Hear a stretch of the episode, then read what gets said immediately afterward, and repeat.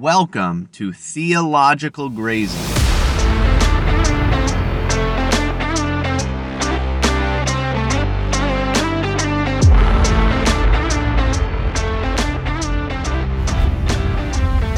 As long as I'm already reflecting on the TV show Alone, as I did for the last episode, I want to do that again.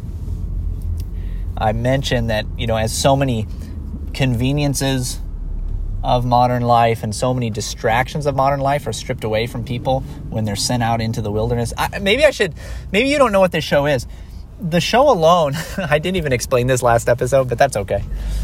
The show Alone is a show of survival where people are given a camera. There's 10 participants. They're sent out into the wilderness somewhere, usually in Canada, and they just have to survive and film it. And whoever wins, whoever stays out the longest without being pulled out because of health reasons or just calling and saying that they're out because they can't do it anymore, the winner gets a bunch of money. So in this show, people, they survive. They have to survive. They're given a certain amount of items. They're able to take 10 items, I believe, out with them. And they get to decide what those are from a list that's been curated, and then they just have to make it. It's so fun. I love the show. Honestly, talking about it right now, I'm thinking, I should go and watch more. It's super interesting on a psychological perspective. Just studying man, modern man, with all of the conveniences and all of the things that we have, and what happens when you take those things away. I've been doing a lot of thinking about fasting, and I want to do some work writing about fasting this coming year because there's just no helpful work on fasting from a reform perspective, at least not that I can find. And I think that's because in the modern world, we don't really have a place for fasting. And I got into it. I won't talk about it because I should do a whole episode just talking about some of my initial thoughts on fasting and how I got to them. But this is a show where people are forced to basically fast, to eat extremely little food, sometimes go many, many days without food. And they're forced to do that. And that changes you. It has an effect on you. And most of us never do that. I'll admit, I almost never do that because I don't have to. And I don't think we naturally really want to.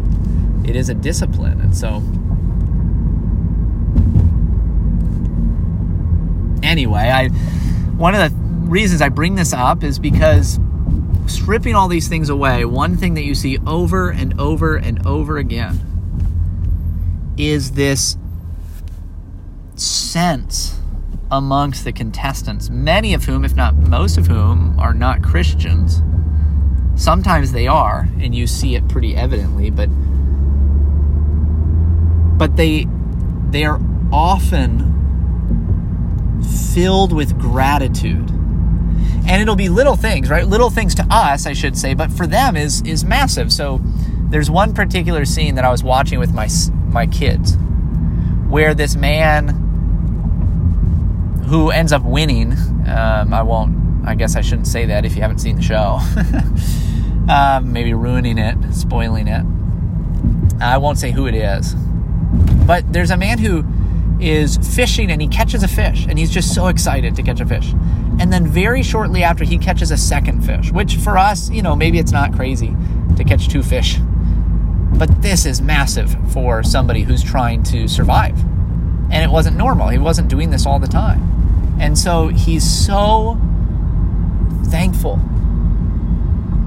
He's so grateful. So grateful that he has this second fish, and he begins to tear up. He kind of hides it because he doesn't want to cry on camera. And he is so excited, so full of gratitude. And he just says, I want to give thanks. I don't know who to give thanks to. He doesn't say that. I may be putting words in his mouth, but he doesn't know who to give thanks to. But there is this overwhelming sense of gratitude. This is, by the way, a great apologetic for the existence of God, because we all feel that sometimes, that sense of gratitude. I think people feel it less and less. I think modern society is built in such a way that you're numbed to the provision because of our decadence, and you are kept from thinking about having gratitude, right? You're actually made to be, you're spoiled. And a spoiled kid just never says thanks to his mom and dad. He just takes things and goes on. He never thinks about where it comes from, who got it for him, how big of a blessing it is to have. He's just always spoiled, and he's mad that he doesn't have more. That's how we are. We are spoiled. And so we don't give thanks as we should. So a lot of modern society doesn't allow you even to think about gratitude, but most people have at some point in their lives experienced a deep sense of gratitude. Gratitude has to be directed somewhere, and you don't know where. So a lot of times in the show alone, they'll direct it to the animal, right? They'll give thanks to the fish. You're about to kill the fish.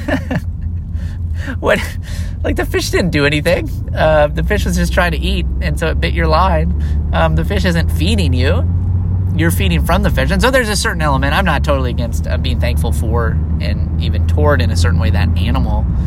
But it's so obvious that animal's not the source. Sometimes they'll say, they're grateful to Mother Earth, to the earth. But again, same thing, same problem. It's not being given to you from Mother Earth, quote unquote. But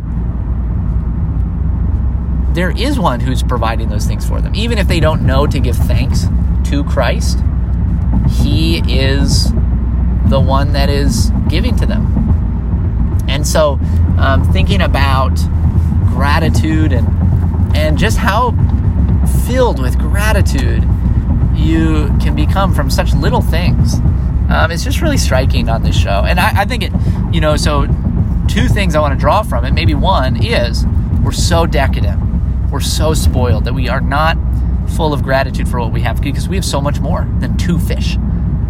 But if we were put into a position where we recognize how big of a deal it is to have even one or two meals, let alone all the meals that we have, we would have way more thanksgiving in our heart. The fundamental attitude of a Christian is one of gratitude.